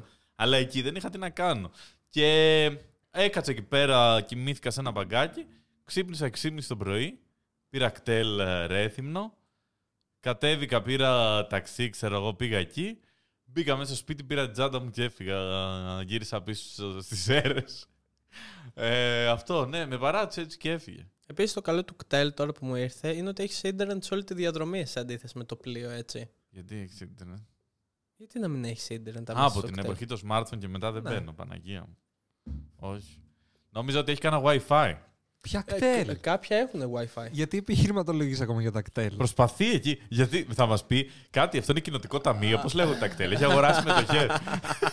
Στηρίζουμε το κράτος. δεν εξηγεί. Όχι, δεν είναι ακριβώς κρατικό. Είναι σαν συνεταιρισμός τύπου. Απλά επιδοτούνται. Ναι, κα... ε, διάβασα λίγο τι λέγεται ΚΤΕΛ. Απλά επιδοτούνται κάποια δρομολόγια. Οκ. Κατάλαβες. Μμμ. Δεν είναι, είναι σαν τα πλοία, δεν είναι κρατικά τα ΚΤΕΛ. Εσύ μπορεί να πας και να αγοράσεις τώρα να μπεις εκεί. Πώς. Πώς, πες μου τι λέγεται. Κοινά ταμεία είσπραξης λεωφορείων. Απλά οι λεωφορειατζήδες υποτίθεται. Κάνανε ένα κοινό ταμείο ε, και παίρνουν κάποιες επιδοτήσεις από το κράτος για ένα χωριό στο οποίο πάνε δύο άτομα και δεν βγαίνουν λεφτά. Τα κτέλ είναι ιδιωτική σύμπραξη δηλαδή. Ιδιωτική σύμπραξη είναι, ναι. Α, νόμιζα ήταν ε, δημόσιο. Όχι, σαν αυτό το λειτουργούν Νοσέρε, τόσο καλά ρε, και είναι σαν το ωραία τα κτίρια. το, το κτίριο λογικά θα είναι δημόσιο. ας πούμε. Δηλαδή και φυσός τώρα θα Άρα είναι εγώ μπορεί να δημόσιο. είμαι οδηγός λεωφορείου, να έχω ένα λεωφορείο και να πω θέλω να μπω. Ε, ναι, αυτό κάνεις. Άντε. ρε. Ναι, και έχεις το λεωφορείο και σου μοιράζουν δρομολόγια και πες, ρε, με έχετε καταστρέψει, με δίνετε τα πρωινά δρομολόγια, δεν έρχεται κανείς. Κατάλαβες. Αυτό είσαι οδηγός και αυτό είναι η επένδυσή σου, το μαγαζί σου. Οκ. Δεν έχεις δει πώς κάνουν μωρέ που πας να πιεις μία γουλιά καφέ και τον βλέπει άλλος ανιχνεύει από τον καθρέφτη. Μην μπαίνετε με και τρώτε μέσα στο λαβαρέα! Που κάνουν έτσι δεν το έχεις ακούσει. Που σταματάει και έρχεται πίσω στη γαλαρία. Τι κάνει τρώ! Μην του λερώσεις το λεωφορείο, γι' αυτό κάνει έτσι. Ε, για πες και εσύ, Νίκο, μια ιστορία. Μας λες, μας βάζεις να ανοίξουμε εμείς την καρδιά μας να πούμε. Κοίτα, εντάξει, εκτός από συγκλονιστικές αφραγκίες σε διακοπές, κυρίως ως φοιτητής, που ε, επιβιώναμε με δύο πιτόγυρα την ημέρα και μπύρες από το περίπτερο. Μια χαρά είσαι. Που νομίζω ότι όλοι έχουν περάσει αυτή τη φάση. 60 ευρώ στην Μύκονο, αυτά που είπες. Ναι. Ναι, ισχύει, Μόλις. ισχύει. Δηλαδή, έχω πάει διακοπές σε ένα αύπακτο και έχω κάνει πολύ στάνταρ προγραμματισμό ότι θα φάω δύο φρούτα στις 12 το μεσημέρι και ένα σουβλάκι στις 8 για να περάσω 4 μέρες έτσι. Εγώ είχα πάει έτσι Βαλκάνια με 10 μέρες 220 ευρώ είχα και για βενζίνες, για όλα και είχα υπολογίσει ότι μπορώ να τρώω 5 ευρώ τη μέρα σε τροφή. Ναι. Οπότε κάπου το απόγευμα έτρωγα το πιο βρωμιάρικο σάντουιτς που έβρισκα που θα με κρατήσει. Κρέας πολύ, κρέας μάτς. Meat μάτς, μάτς, μάτς. Πάντως, επειδή το συζητούσαμε πριν, αν πρόκειται για θέμα επιβίωσης, η καλύτερη λύση είναι να τρως ψωμί. Να πάρεις Ναι. μια φρατζόλα ψωμί. Ναι, εντάξει, ο υδατάνθρακας αφήνει όμως γρήγορα. Θέλει πολύ πρωτεΐνη. Σου λέω, θέλει το πιο χοντρό ψωμί με το πιο μεγάλο κρέας που μπορείς να βάλεις μέσα. Αυτό χρειάζεται. Τίποτα άλλο, ούτε γεύση, ούτε λαχανικά. Μόνο όσο μπορεί σε κρέα. Μό ψωμί. Και Ω, ψωμί ξαφνικά και πηγαίνεις κρέα. πρώτη φορά για διακοπές με σχέση και πρέπει να πας σε ένα πιο καλό μαγαζί. Όχι. ρε. Πρέπει. Όταν Ε, ήμασταν εντάξει. φοιτητές, τι εμείς, εγώ θυμάμαι να έχω πάει και να τρώμε ένα καρβέλι και ένας σβάν σε ελεύθερο κάμπινγκ. Αυτό ήταν. Είχαμε πάρει ένας σβάν και βάζαμε και πολύ λεπτές φέτες. Τις έκανα σχεδόν διάφανες για να τις απλώσω σε όλη την παγκέτα. Εγώ το πιο αστείο που θυμάμαι τώρα που το λέτε είναι εκεί όταν ήμουν 19-20 που ξεκινήσαμε να κάνουμε σκι γιατί πιο μικροί δεν κάναμε. Δεν είχαμε λεφτά. Ου, να κάνουμε λίγο σκι. Λέω, εγώ έκοβα τις φέτες σβάν διάφανες. γιατί πιο πριν δεν μπορούσα να πάω Όχι, και θα σου πω- θα σου πω αυτοκρία. την Πήγαινα μόνο ηρωνία. Παρνέσο. Είναι ότι πηγαίναμε καλάβρητα, επειδή μου μαζεύαμε Αθηναίοι, λεφτά. ρε φίλε. Μαζεύαμε λεφτά για να νοικιάσουμε εξοπλισμό. Αλλά τότε, άμα θυμάσαι, ήταν το κίνημα δεν πληρώνω στα διόδια. Οπότε πηγαίνουμε στα διόδια και λέγαμε ε, Δεν θα πληρώσω τη διαδρομή. Και ανοίγαμε τις πόρτες στα διόδια απλά για να πάμε να φάμε 60 ευρώ σε μία μέρα για να κάνουμε σκι. Εντάξει, Για διόδια μια δεν χαρά. πληρώναμε. Μια χαρά, το δέχομαι. Τότε ήταν σωστό το κίνημα, δεν πληρώνω. Είχε λόγο. Με γκλέτσο. Επειδή ήταν δημόσια τα διόδια εννοείς. Εκτός ότι ήταν δημόσια, πλήρωνε το κανονικό ποσό για έναν δρόμο που δεν υπήρχε. Δεν είχε γίνει το πέτρελ του μαλλιακού. Εσύ αν δούλευες στα διόδια θα έπαιρνες τα, τα λεφτά από τα διόδια κατάβαση στην τσέπη. Σαν την καστάνη στο τι ψυχή παραδόση Ναι. μωρή θα τα έρχεται κάτω. Ω, Ρε, Συγγνώμη, μου έπεσε. Μα εντάξει να σου πω κάτι. Είναι ο άλλος έκλεβε στην ψύχρα το κράτος. Γιατί έπαιρνε εκείνη τη στιγμή όλο το φόρο και το ΦΠΑ και τα έβαζε αυτό στην τσέπη του. Άμα θέλει να κλέψει τον κράτος, το κλέψω εγώ αυτό. Έπρεπε να τα παίρνεις και να τα πηγαίνεις σπίτι του Άδωνη. Άδωνης, I brought you the cash. Ένας εκεί. Εν τω μεταξύ μου την έσπαγε πάρα πολύ γιατί ήταν αυτός ένας πολύ κλασικός τύπος νύχτας, γλιώδη, ψυχαμένος. Ε, και ήταν ο μπάρμαν φοιτητής ιατρικής, ο άλλος. Ναι. Και ήμασταν όλοι μια χαρά παιδιά και αυτός μας συμπεριφερόταν λες και είμαστε ζώα. Ερχόταν και έκανε φασαρία, ξέρω εγώ, για το ποιος καθάρισε την τοαλέτα. Τράβα καθάρισε την εσύ, βρε, γιούφταρε. Τσακωθήκαμε εκεί πολύ. Τσακωθήκαμε κυρίως γιατί μίλησε άσχημα σε μια μπαργούμαν και τσακώθηκα και λέω πρόσεχε λίγο πώς να μιλάς και μου λέει άντε ρε και εσύ βλαμμένο. Ένα τέτοιο μου είπε. Όχι, και το εντάξει. είπα, άμα σε πιάσω και στείλεις μπράβους, τίποτα δεν τον πάει φίλε. Θέλω να μιλήσουμε και για τα θαλάσσια σπορ. Πιστεύω έχουν καλά. Τα θαλάσσια σπορ ρε, εσύ, είναι- Μπανάνα, δίσκος. Κοίτα, είναι πολύ ακριβά. Μία φορά έκανα ένα jet ski, είχε 10 λεπτά 60 ευρώ. Ναι, ρε, είναι πανάκριβα. Δεν μπορούσα να ηρεμήσω δύο μέρες. Είναι Σκεφτόμουν αυτά τα πανάκριβα. χρήματα με για εκείνη την καζιά που έδωσα με το jet ski. Δεν έχω κάνει ποτέ τίποτα από αυτά. Ούτε Ναι. μια φορά. Ε, έχω κάνει μια-δυο φορές μπανάνα και είναι συνταρακτικά τα χρήματα. Δηλαδή. Και είναι και συνταρακτικό το πόσο πονάς μετά, το πόσο εύκολα Ναι. μπορείς να χτυπήσεις. Δηλαδή, Οπό- είναι σαν να σκάσει έτσι μέντο με 70 χιλιόμετρα. Οπότε αναγκαστικά. Α, αυτό εννοείς. Πόσο πονάει το πέσιμο. Ναι, ναι, ναι. Δεν ξέρουμε, εσύ είσαι πλούσιοι. Αλλά ε, εμείς πάντα καταλήγαμε στο να κάνουμε όχι απλά το χειρότερο θαλάσσιο σπορ. Το χειρότερο σπορ, το χειρότερο πράγμα που μπορεί να κάνει άνθρωπος. Το ποδήλατο. Άμα έχεις μπύρες, είναι ωραίο. Τι Και λέει, απλά θέλει μωρέ, μπύρες. τι Κοίταξε να δει. Το οποίο κάνει απλά σε πολλά πράγματα στη ζωή. Δεν Αν δέχομαι, έχεις μπύρες, είναι οκ, πολλά πράγματα στη ζωή. δεν δέχομαι από τον Γιώργο να υποτιμάει άλλο θαλάσσιο σπορ. Και να υποτιμάει και τα ΚΤΕΛ από τη στιγμή που συνειδητά πλέον κάνει SUP. Που απλά στέκεσαι όρθιος και κάνεις Κοίτα, αυτή τη Θα σου μίζερη πω, κίνηση. Έχω θάψει πολλάκις εγώ το SUP ε, πάρα πολλές φορές. Η αλήθεια είναι ότι βαριέμαι πάρα πολύ στις παραλίες. Βαριέμαι πάρα πολύ. Δηλαδή κάθομαι. Συνήθως είμαι αυτός που κάθεται και λέω να παίξουμε και μια ρακέτα. Να κάνουμε ένα τέτοιο, να κάνουμε ένα εκείνο, να παίξουμε μια Βαριέμαι πάρα πολύ. Δεν κάτσω έτσι. Ε, οπότε το SAP σε αντίθεση με το κανό, γιατί το κανό είναι πανεύκολο και πολύ αποδοτικό, και απλά ήθελα να πάω να δω ένα νησάκι κάτι, μπορεί να έχει και λίγο. Να είναι και λίγο παιχνίδι. Πιστεύω ότι αν γίνεις καλός στο SAP και δεν είναι πρόκληση να Ναι. μην πέσεις, θα το σταματήσεις. Αυτό ακριβώς. Δηλαδή, τώρα είναι λίγο πρόκληση. Προσπαθείς, ας πούμε. Δηλαδή, πότε ονομάζεται κάποιος καλός στο ΣΑΠ, όταν μπορεί να πάει 7 μέτρα από την ακτή, ας πούμε; Όταν δεν πέφτει. Σειρά. με- Δεν όταν πέφτει στα κύματα, δεν πέφτει στα τέτοια. Ο Άλεξ έκανε πρώτη φορά σαπ του, το έδωσα. Τον παρέσυρε το ρεύμα εκεί στο, στα Λεγρενά. Πέφτανε κορμιά εκεί εδώ μεταξύ. δηλαδή, ο, ο ένας μετά τον άλλον απλά πηγαίνουμε στα βράχια. Είχε πάει στα βράχια από μακριά. Τον έβλεπα να προσπαθεί να σωθεί για τη ζωή του, αλλά δεν ήξερα τι να κάνω. Και λέω εντάξει, θα το καταφέρει αρκετά δυνατό παιδί. Ήταν, ε, αν έχετε περπατήσει ποτέ σε διάδρομο ανάπεδα, σε διάδρομο που με σκαλιά, Ναι, ναι. ε, ένιωθα αυτό, δηλαδή κολυμπούσα και έμενα κίνητο. Ναι, ναι, ναι. Τρομερά Αυτό το έχω ρεύματα. πάθει κάθε φορά στην Ικαρία. Δηλαδή που είσαι στα 3 μέτρα από την ακτή και λες τώρα βγαίνω και δίνεις, λες και είσαι ο Μάικλ Φέλπ με όλο σου το είναι και ανοίγεις τα μάτια σου και είσαι ακριβώς στο ίδιο σημείο. Δεν έχει κουνηθεί εκατοστό. Στο να γίνεται χαμός. Ναι. Πεθαίνουν, ε, έχει σκηνή στην παραλία για να κρατιέσαι. Οκ, μάλιστα. Έχω πάει. Ε, να σας πω ένα fun fact. Fun Πες fact. μας, Γιώργο. Κι άλλο fun fact. Το ξέρετε. Έχουμε ο- χάσει το κοινό μας. Ο Βαγγέλης και η Νεφέλη πλέον έχουν. Ναι, χάθηκε. Το ξέρετε ότι σχεδόν όλη η σκόνη που σκουπίζουμε στα σπίτια μας είναι απλά νεκρό δέρμα μας. Όλη. Σχεδόν όλη, ναι. Και από Το μετεωρίτες 80%. είναι. Το οποίο είναι φοβερό γιατί και γυρνάς, οπότε πεθαίνουν τα κύτταρα και πρέπει να τα καθαρίσει από πάνω. Αν, αν αφήσεις πολύ καιρό το σπίτι ακαθάριστο, δημιουργείται ένας άνθρωπος. ναι, ρε παιδί μου, αλλά αν είχες ένα σπίτι στο οποίο δεν έμπαινε κανένας άνθρωπος, θα είχες πολύ λίγη σκόνη μέσα. Εσύ τι δημιουργείς τη σκόνη; Το νεκρό σου δέρμα. Βλάκα, νεκρέ, νεκρό δέρμα. Ο βασιλιάς της σκόνης. Κι άλλο fun fact. Αυτός θα δημιουργούταν άμα το άφηνες. Ο βασιλιάς της σκόνης και βγαίνει έτσι. Α το έξι χρόνια ασκούπιστο. Δηλαδή, στο σπίτι έχω μια σκούπα ρομπότ η οποία μαζεύει τα νεκρά μου κύτταρα. Αυτό μαζεύεις ένα. Πεθαίνεις σιγά σιγά. Έτσι ξεκινάει η επανάσταση των μηχανών. Διαβάζεις το DNA του Άλεξ με Πολύ, φτιάξει ένα πολύ, δεύτερο να, Άλεξ. ωραία Σίγουρα. τάκα πεσήματο. Σίγουρα. Το ξέρεις ότι οι σκούπες μας πρακτικά ρουφάνε το νεκρό μας σε αυτό. Ναι, αλλά με έχεις ανοίξει το γόνατο. ναι, αλλά μου έχεις ανοίξει το γόνατο, λέει. Ε, πάντα σκεφτόμουν αν το πορτοκάλι λέγεται πορτοκάλι επειδή είναι πορτοκαλί ή αν το πορτοκαλί λέγεται πορτοκαλί επειδή είναι σαν το πορτοκάλι. Νομίζω ότι στο 11ο επεισόδιο και επίσημα φτάσαμε στο τέλος των συζητήσεων που μπορούμε να κάνουμε. Γιατί, κάτσε, fun fact λέμε. Οκ. Ε, η απάντηση Να πω ότι λοιπόν. πιστεύω. Ναι, Σκέφτομαι. Σκέφτομαι ακόμα και μιλάω για να μην νομίζετε Θα το ότι πάμε δεν λίγο είναι στην κάτι. ετοιμολογία. Θα πω ότι το φρούτο είναι πρώτο. Και εγώ έτσι πιστεύω κάτι. Γιατί πρώτα ξεκινήσαμε να ασχολούμαστε με τον καρπό και μετά μας ενδιέφερε το αισθητικό κομμάτι. Πρώτα θέλαμε να φάμε. Α, αυτό είναι ωραίο. Θα το πω πορτοκάλι. Και μετά αυτό μοιάζει με αυτό που τρώω και μ' αρέσει. Ναι. Αυτή είναι η συλλογιστική μου. Ε, είναι πρώτα το χρώμα. Όχι!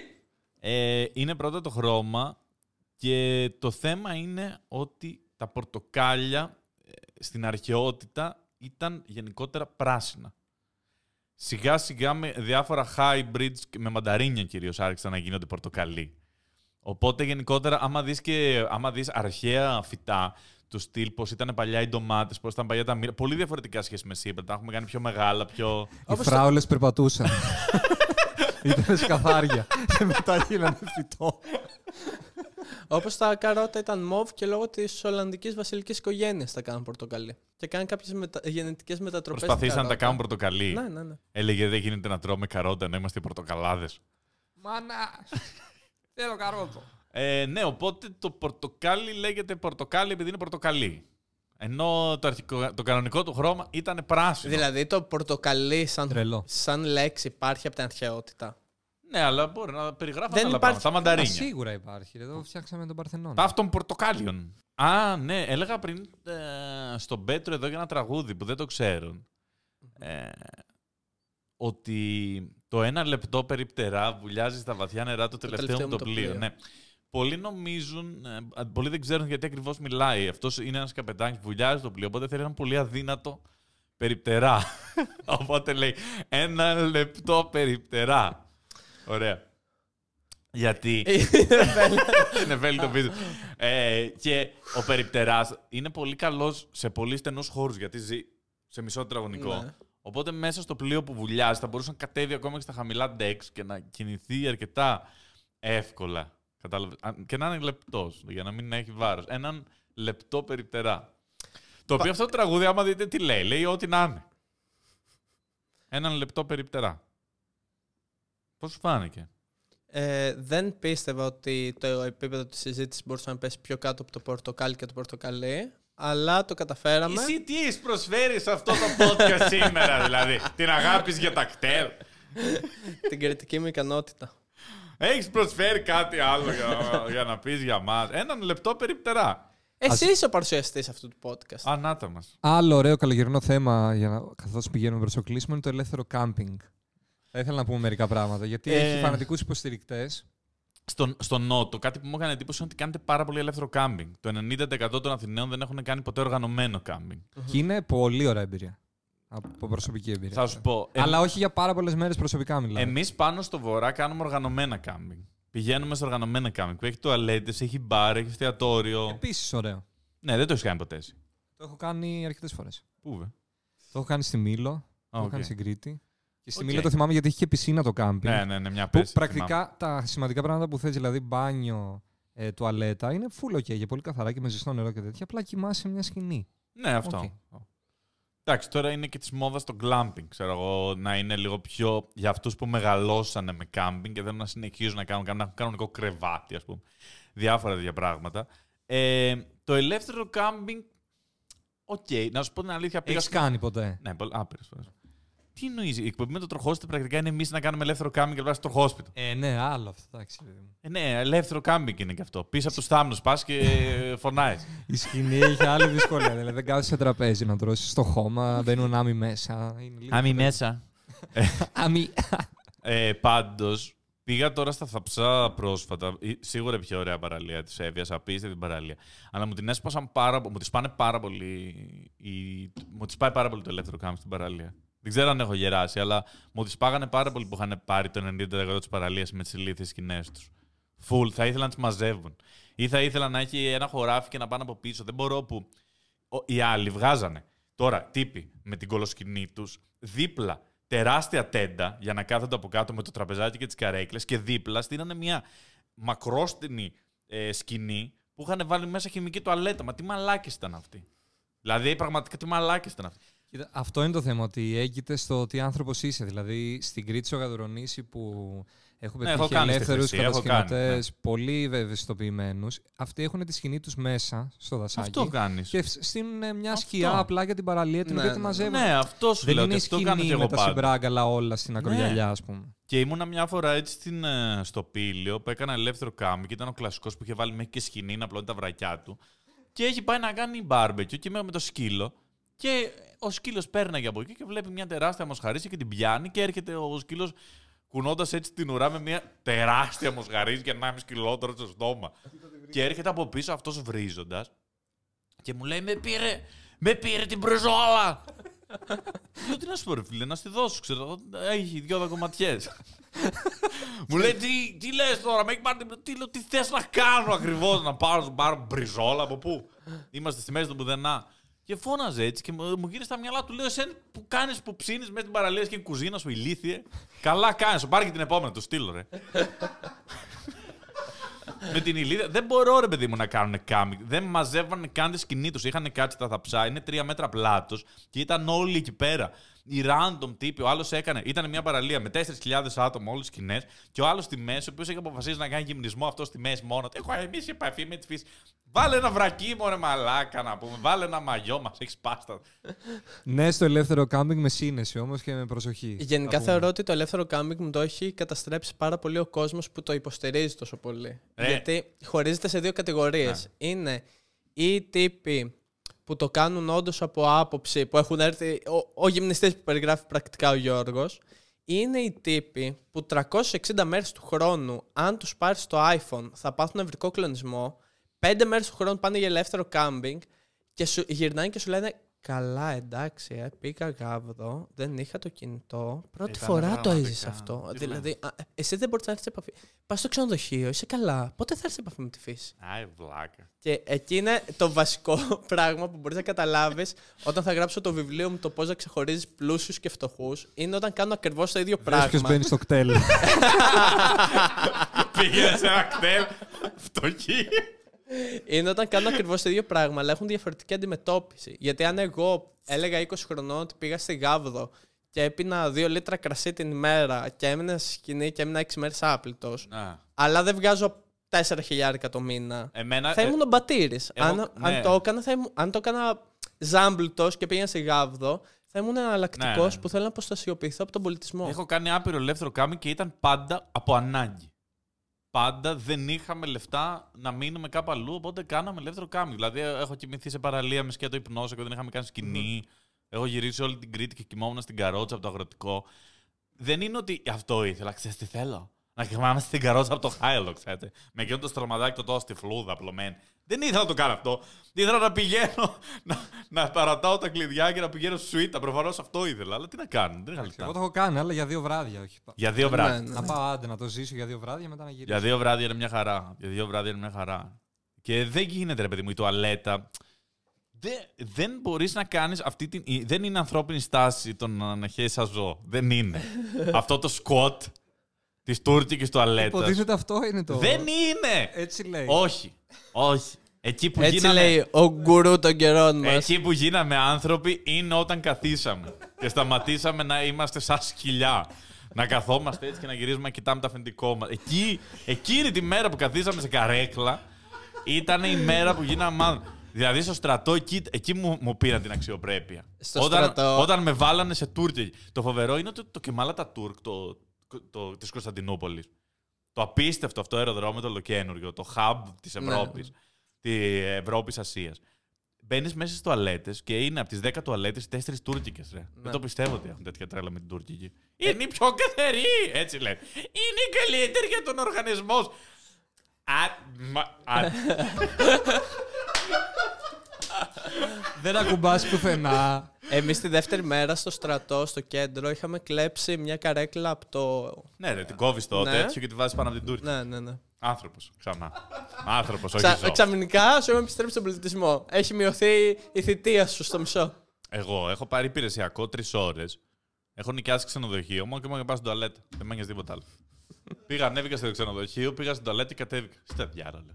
Εντάξει, νομίζω βέβαια ότι το χειρότερο στο στρατό δεν είναι οι τουαλέτες. Είναι οι ντουζιέρες που είναι συνήθως ένα λάστιχο που βγάζει σταγόνα, σταγόνα κρύο νερό. Αλλά το τρομερό ποιο είναι, ότι η αποχέτευση δεν ρουφάει αυτό το νερό. Οπότε αν κάτσεις πάνω από τρία λεπτά, λιμνάζει και σου φτάνει μέχρι το αστράγαλο. Και προσπαθείς απλά να κάνεις defocus και να μην σκέφτεσαι αυτό το νερό πόσο καιρό έχει λιμνάσει εδώ μέσα. Όπω Παναγία μου, Θεέ μου. Θα πούμε άλλη φορά ιστορίες με το στρατό. Το μπάνιο στο στρατό από τα χειρότερα πράγματα ever. Από τα χειρότερα πράγματα ever. Κυρίως για τα ζώα που είναι μέσα. Φωνάζουν Ναι. όλοι. Τι τον κάνεις στον τεντόνι, στη κολλάω! Έτσι. Άβρα, μαλάκα, λες. Δεν είναι τρόμπα, yes. Έχεις εκεί διπλά το κοιτοβόσικο και λες. Εντάξει, καλά παιδιά. Ε, δεν είναι τρόμπα! Έτσι τον φώναζε τον άλλον. Α. Ε, τι λέγαμε για να φτάσουμε εδώ; Ναι, εντάξει, να σου πω κάτι. Είναι ωραίο το ελεύθερο κάμπινγκ. Να πας ένα βράδυ να ράξετε όλοι στην παραλία. Ναι, να μια χαρά είναι. καθίσετε. Είναι ωραίο να κάθεσαι όλο το βράδυ στην παραλία. Πολύ ωραίο, δεν λέω όχι. Σου λέω μου τις πάνε οι σκηνές το πρωί. Ε, αλλά είμαστε υπέρ. Α- αλλά να μην είστε αυτοί που περιγράφει ο Νίκος. Αυτοί οι δίθεν τυπάδες που νομίζουν ότι είναι καλύτεροι από τους άλλους.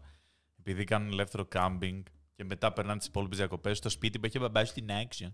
Ε, θα πάω και λίγο στο σπίτι με μπαμπά την άκρη. Γιατί μπέμπι. Δεν θα πούμε τι θα κάνουμε φέτος. Θα πούμε αφού γυρίσουμε. Μμμ. Αυτό. Εγώ θα πάω στο εξωτερικό τα τελευταία χρόνια τον Αύγουστο, τον περνάω στο εξωτερικό. Νομίζω η πιο καλή απόφαση. Ναι. Και πιο ε, φθηνή από Ελλάδα πλέον. Καλά, ναι. Αλλά ας μην γκρινιάξουμε. Να. Τι να πούμε να μας πει ο κόσμος. Νομίζω ότι φτάνουμε σιγά σιγά στο τέλος. Λοιπόν, να κάνουμε μια έκκληση στους ε, καλοκαιρινούς ανθρώπους εκεί έξω. Πρώτον, αν έχετε δωμάτια τα οποία γράφουν απ' έξω rooms to let, έχουν φλωράλ σεντόνια και πορτοκαλί κουρτίνες, μην τα χρεώνετε ένα κατοστάρικο το βράδυ. Και λίγα λες, πιο πολλά τα δίνουν. Το έχω δει. Ανεβάστε Το έχω τιμή. δει. Ε, ρε, μα, ε, ρε, έχει ξεφύγει η φάση, πραγματικά. Είναι πολύ ακριβά, παιδιά. Και είναι πολύ δύσκολο πλέον. Αν ταξιδεύετε με πλοίο, μην πετάτε τσάντες σε τέσσερις διαφορετικές καρέκλες αν ταξιδεύετε μόνοι σας. Πες τα. Νικόλα, προχώρα. Και τρίτο, θέλω το τρίπτυχο. Τρίπτυχο Αν το είστε σε παραλία και υπάρχει σερβιτόρος ή σερβιτόρα που περπατάει πάνω στην άμμο με δίχαλο ή με αθλητικό, δεν θα κάνετε κανένα παράπονο. Ας αργήσει το φρέντο εσπρέσο δυόμιση ώρες. Άμα φοράει Συμφωνώ. δηλαδή άρβιλο. Άμα φοράει Άμα φοράει άρβιλο, άρβιλο, κάντε παράνομο χαζόιν. πηγαίνετε γράψτε στο κουτί παραπώνων της επιχείρησης. Υπάρχει κάποιο πρόβλημα με αυτό το Τα παιδί. ήθελε φοράει και άρβιλο. τα άπαθε. Ε, εντάξει, όσο και να το κράζουμε το καλοκαίρι, καλύτερη εποχή του χρόνου, απίστευτη. Ούτε κατά διάνοια. Ε, το λατρεύω. Το μόνο νόημα να ζει στην Ελλάδα, αν δεν υπήρχε καλοκαίρι, αύριο θα έφευγα. Αύριο δεν θα σου ξανάβλεπα ποτέ. Αύριο θα ήμουν στην Αυστρία. Αν δεν υπήρχε. Το, καλ- το καλοκαίρι είναι Αν το ήταν- καλύτερο. Μισό, μισό, μισό. Το, Ναι. κα- το καλοκαίρι ήταν το καλύτερο πράγμα στην Ελλάδα. Αν δεν υπήρχε το καλοκαίρι στην Ελλάδα, θα έφευγα, δεν με ξαναβλέπατε ποτέ. ναι. Τον Αύγουστό μου τα τελευταία χρόνια τον περνάω μόνιμα στο εξωτερικό. Ε, ναι, αλλά Ιούνιο-Ιούλιο που είμαι; Εντάξει, ενώ τις διακοπές αυτές τις 10-15 μέρες που φεύγεις. Έχω πάει σε πολλά ελληνικά νησιά, έχω δει ε, πάρα πολλά πράγματα. Στο full season πλέον είναι απλησίαση στις τιμές. Είναι σοκαριστικές, οπότε προφανώς θα πάω Ιούλιο, θα πάω Ιούνιο, θα πάω Σεπτέμβρη, πιο μικρά τριήμερα πράγματα. Αλλά τις μεγάλες διακοπές θέλω να δω και κάτι στο εξωτερικό. Δεν έχεις εύκολα ευκαιρία να πας τον Ισχύει. υπόλοιπο χρόνο. Εγώ κάνω μόνο 4 με 5 ταξίδια στο εξωτερικό. Τι άλλο να πούμε; Για πείτε, παιδιά, κοινό, πώς σας φάνηκε; Έχεις τελειώσει το ίντερνετ, το τερμάτισε, Βαγγέλη; το Instagram του του έβγαλε No more posts. Πού θα πάτε διακοπές, Νεφέλη; Στους Φω- φούρνους Ικαρίας θα πάει η Νεφέλη, μας είπε μόλις. Φούρνο Ικαρία, πανηγύρι, χαμός. Πολύ ωραία, πολύ ωραία. Φοβερά, Θα φοβερά. περάσεις και απέναντι καθόλου. Ω, Θύμενα. ναι. Θα πάει στο νησάκι της στα Θύμενα. Ωραία. Στα καλά καθήμενα. Θύμενα κι εγώ κάποτε εκεί. Θύμενα για τρεις με τέσσερις μέρες. Μετά μου περνούθε. Ε, εσύ, Βαγγέλη, που θα πας; Ο Βαγγέλης θα πάει πύλο, μας Έχει ενημερώνει. γάμο εκεί. Πύλο στο εξοχικό του, Ε, αυτά είναι, που, κατάλαβες. που συζητάμε να πάμε εδώ για τρία χρόνια και δεν έχουμε πάει ακόμα. Ευτυχώ εγώ έχω πάρει αρκετέ φορές. Ε, τι άλλο, θέλετε να πείτε Αυτά. κάτι άλλο πριν κλείσουμε αυτό το podcast; Ε, να χαιρετήσουμε μόνο τον κόσμο που θα περάσει καλά και όσους δεν θα καταφέρουν να πάνε διακοπές. Ναι. Γιατί είναι, είναι αρκετοί για αυτοί που τυχαίνει να δουλεύουν ή θα πάρουν άδεια το Σεπτέμβρη ή δεν έχει τύχει να πάρουν άδεια. Μην ανησυχείτε, μην, ζ- μην ζηλεύετε. Δεν περνάνε όσο καλά φαίνεται. Κανένας δεν περνάει τόσο καλά. Όλοι περνάνε αρκετά μέτρια. Εγώ έχω βαρεθεί πάρα πολύ να βλέπω τις τέλειες ζωές όλων στο Instagram. Ναι. ναι, ναι, ναι. Είναι Έχει τέρμα γίνει κουραστικό. βαρετό. Όντως, στα αλήθεια το λέω, έχει γίνει κουραστικό. Δηλαδή, Ναι, αν- ναι. στις διακοπές δεν ξέρω τι θα ανεβάζω ή αν θέλω να ανεβάζω εμένα σε μια παραλία. Γι' It's αυτό, fine, ναι. εντάξει, μπορείς να είσαι μια όαση και να ανεβάζεις αστεία. Εγώ ανεβάζω αστεία. Ναι, δεν ξέρω για ποιο λόγο υπάρχει πλέον αυτό το. Α, έχω μια πορεία. Η οποία είναι legit απορία. Δεν, την έχω, δεν έχω καταφέρει να τη λύσω εδώ και τρία χρόνια. Drum roll. υπάρχουν Η αρσενική μέλισσα. πάρα, πάρα πολλές. Ε, κοπε... ε, την- στο προηγούμενο podcast λύσαμε το τι σημαίνει κακός σε βουνό μου. Okay. Ναι. Πάρα Μμμ. πολλές κορτσοπαρές πάνε διακοπέ και βγάζουν όλες μαζί. Κακιά μπρο- είσαι, Μπροστά Βονή. σε, σε μια παραλία, σε ένα ηλιοβασίλεμα, στη Σαντορίν και και και. Και συνήθως υπάρχουν δύο-τρεις στη μέση, οι οποίες για όσους μας βλέπουν τώρα από YouTube, κάνουν και αυτή την κίνηση που πετάνε το χέρι πάνω και κάνουν το σήμα της νίκης. Οκ. Υπάρχει κάποιος λόγος που γίνεται; Η νίκη της Σαμοθράκης. Είναι Α, γνήσιες OK. απογόνισσες. OK. Δεν ξέρω, δεν το έχω δει τόσο πολύ. Δεν ξέρω Πλάκα τι είναι αυτό που κάνεις. λες, όχι. Τι λέτε, ρε παιδιά, είναι έτσι. είναι όλες- επειδή τρώνε τα λεφτά από τον Νίκη για να είναι εκεί. Οπότε Νίκη! δείχνουνε. Νίκη. Εντάξει, σου λύθηκε η απορία. Μου Αυτό λύθηκε, θα εντάξει. κρατήσουμε. Αυτό ήταν. Αυτό θα κρατήσουμε. Ορίστε. Ε, Ο Κώστας ο τρελός τι κάνει. sorry, sorry. ε, τι να πούμε, θέματα, ε, ναι, στο τέλος. Α, ξεχάσαμε και μωρέ, βγάλαμε στήλη. Live coaching και έγκαμο βίο και τα ξεχάσαμε. Δεν είπαμε. Α, τη ναι. στήλη. Πάμε μια γρήγορη, πείτε. Πώς πάει ο έγκαμος βίος. Καλά πάει, εντάξει. Καλά πάει. Αλλά. Εντάξει. Όχι, όλα, όλα ανθυρά. Ωραία. Θα φτάσεις κάποτε σε εκείνη τη φάση το ότι έχω μπλέξει με την τρελή. Ήτανε, όπου, όπου έλεγα, ξέρεις, ότι παντρεύομαι λίγους μήνες πριν το γάμο, άμα ήταν άντρας παντρεμένος 30 plus, ε, ήταν δύο οι στάνταρ απαιτήσεις. Το πρώτο ήταν, καλά για μένα γιατί δεν με ρώτησε να σου πάμε και τέτοιο λάθος. και, το δε, και το δεύτερο ήταν η απορία που είχαν όλοι, «Τι- την κάστρωσες, ε.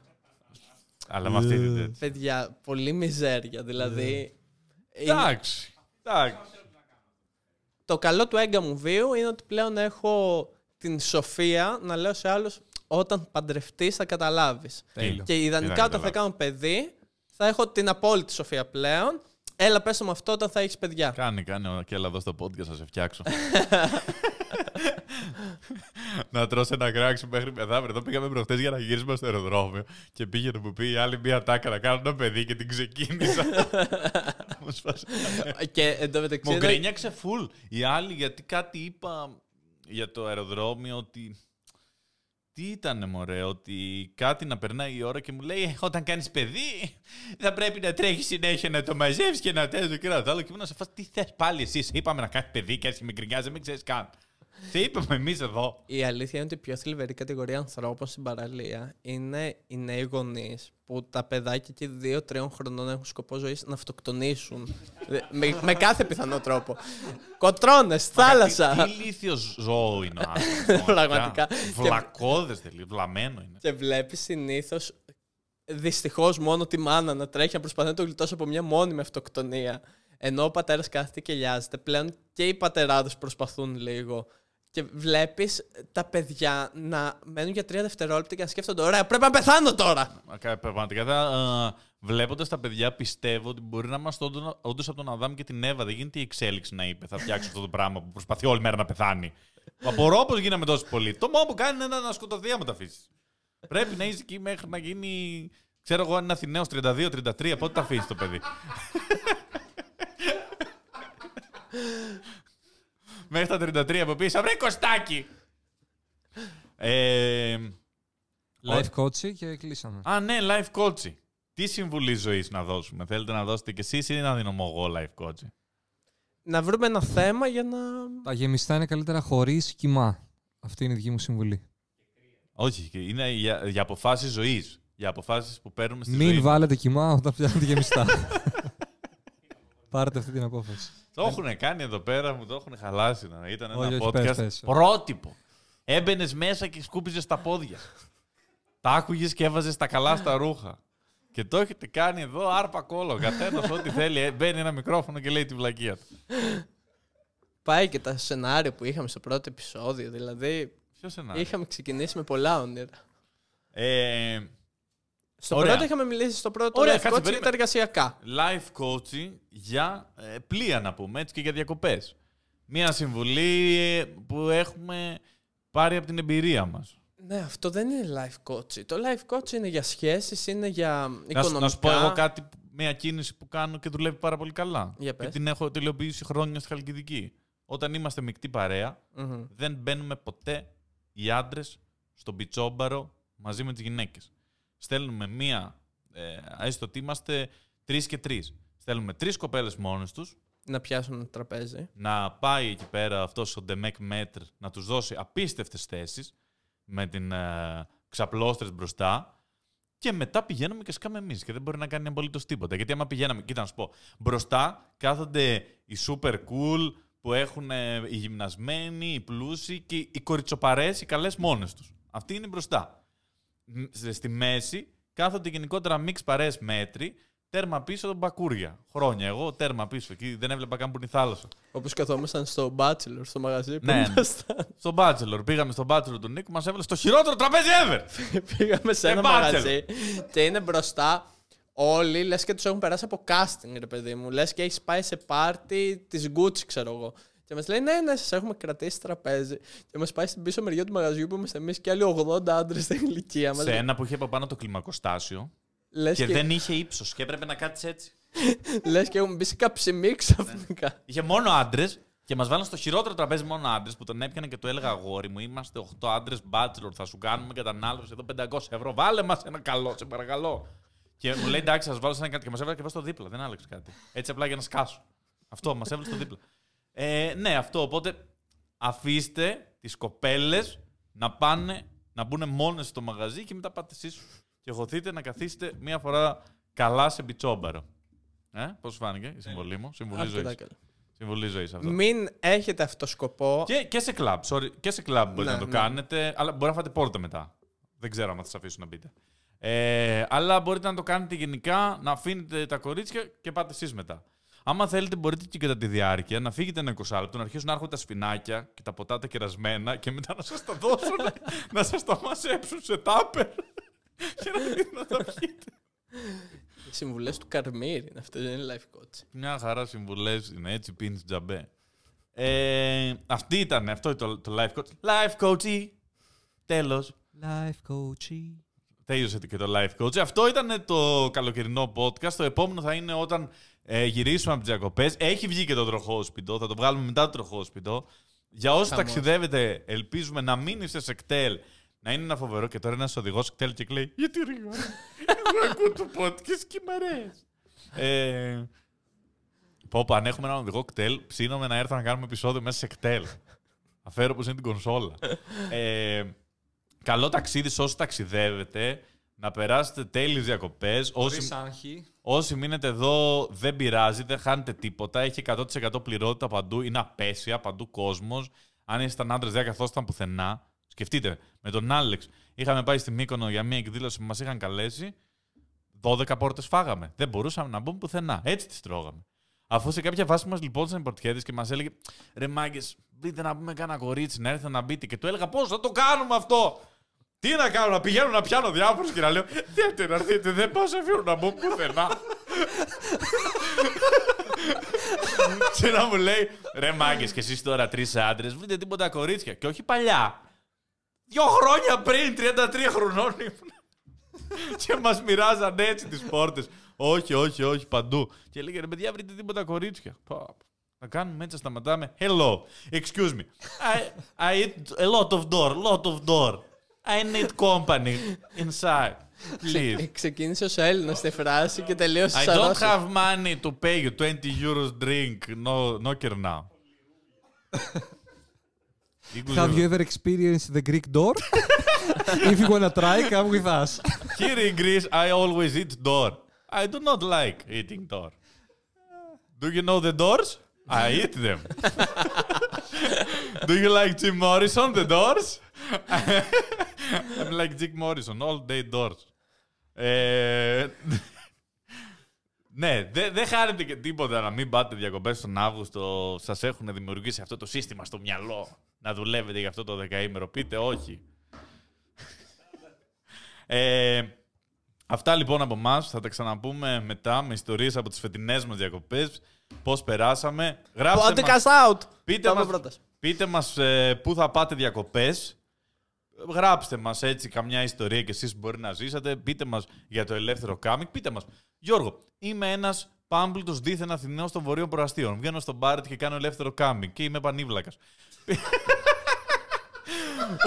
Δεν έχω που να μπαρκάρω το Ράγκλερ που μου πήρε ο μπαμπάς μου. Σκέφτομαι Ρε να φίλε, ανοίξω τα ταξικό τουατζίδι. είναι το πρόβλημά σου. Δεν έχει να κάνει με την Αθήνα. Μην Δεν κράζεις- υπάρχουν τάξεις στην επαρχία. Χαλάρωσε λίγο. Στο πανόρμα της Έλα Θεσσαλονίκης τώρα έχω που δεν δει. Εντάξει, υπάρχουν μόνο στη τάξεις. Θεσσαλονίκη. Οπουδήποτε αλλού δυο χαστούκια τους δίναμε, θα ερεμούσαν. Στι αίρε, βρε, το καθότανε ο ένας που μαζεύαμε λεφτά για να πάει η πενταήμερη και ο διπλανός του ήταν ο γιος του Κρικρή. Ρέμισε. Δεν έχουμε, δεν έχεις που να τα φας. Τρία μαγαζιά έχεις όλα τα ίδια πάμε. Δεν έχει κάπου αλλού να μείνουμε. Δεν έχει βόρεια μπράστη εκεί. Μένουμε όλοι δίπλα-δίπλα, πάμε στο ίδιο σχολείο, στο ίδιο φροντιστήριο, στο, ο, στην, ίδια- στο ίδιο μπαρ τα πίνουμε. Δεν υπάρχει εκεί. Εκεί είμαστε όλοι ένα. Με ο- το πιο φτωχό μέχρι το γιο του Δρομέα και το Κρικρή στι αίρε μαζί είναι αλάνια. Ε, εδώ, εδώ τα κάνετε αυτά. Μα μπαμπάς με πήρε ράγκ, δεν έχω το ατζίδικο, είμαι από το Κηφισιά. Ναι, ναι, ναι. Θα ανοίξω ένα μαγαζί να πουλάω σερφ. Με έδισε στον BDD. στο BDD.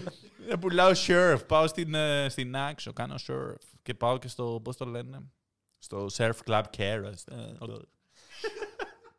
Ε, την ναι, ρε φίλε. Ε, ναι, πώς φτάσαμε εδώ. Α, ναι. Αυτά Κάντε like, subscribe, ό,τι άλλο θέλετε. Θέλετε να πείτε κάτι. Νίκο, θες να πεις κάτι πριν κλείσουμε; Εντάξει, δεν από podcast out αυτή τη φορά. Θα το αφήσω σε. Θα το κόψεις το μοντάζ, πες το. 7 φορές άμα θες. 7 φορές θα κοπεί. Θες να πεις κάτι; Όχι. είμαι Καλό καλά. καλοκαίρι. Ούτε αυτό. Α, Δεν θέλω. Νίκο; Να- αν, αν Πάτε πάτε όλα. κάπου, να πάρετε κτέλ. ναι, μακάρι, πραγματικά. Εγώ θα πω καλό καλοκαίρι. Αν πάτε κάπου, μην πάτε με κτέλ. Τέλεια, ακριβώς. Ε, τα είπαν όλα. Ευχαριστούμε πάρα πολύ όσοι μας είδατε και όσοι μας ακούσατε. Podcast out.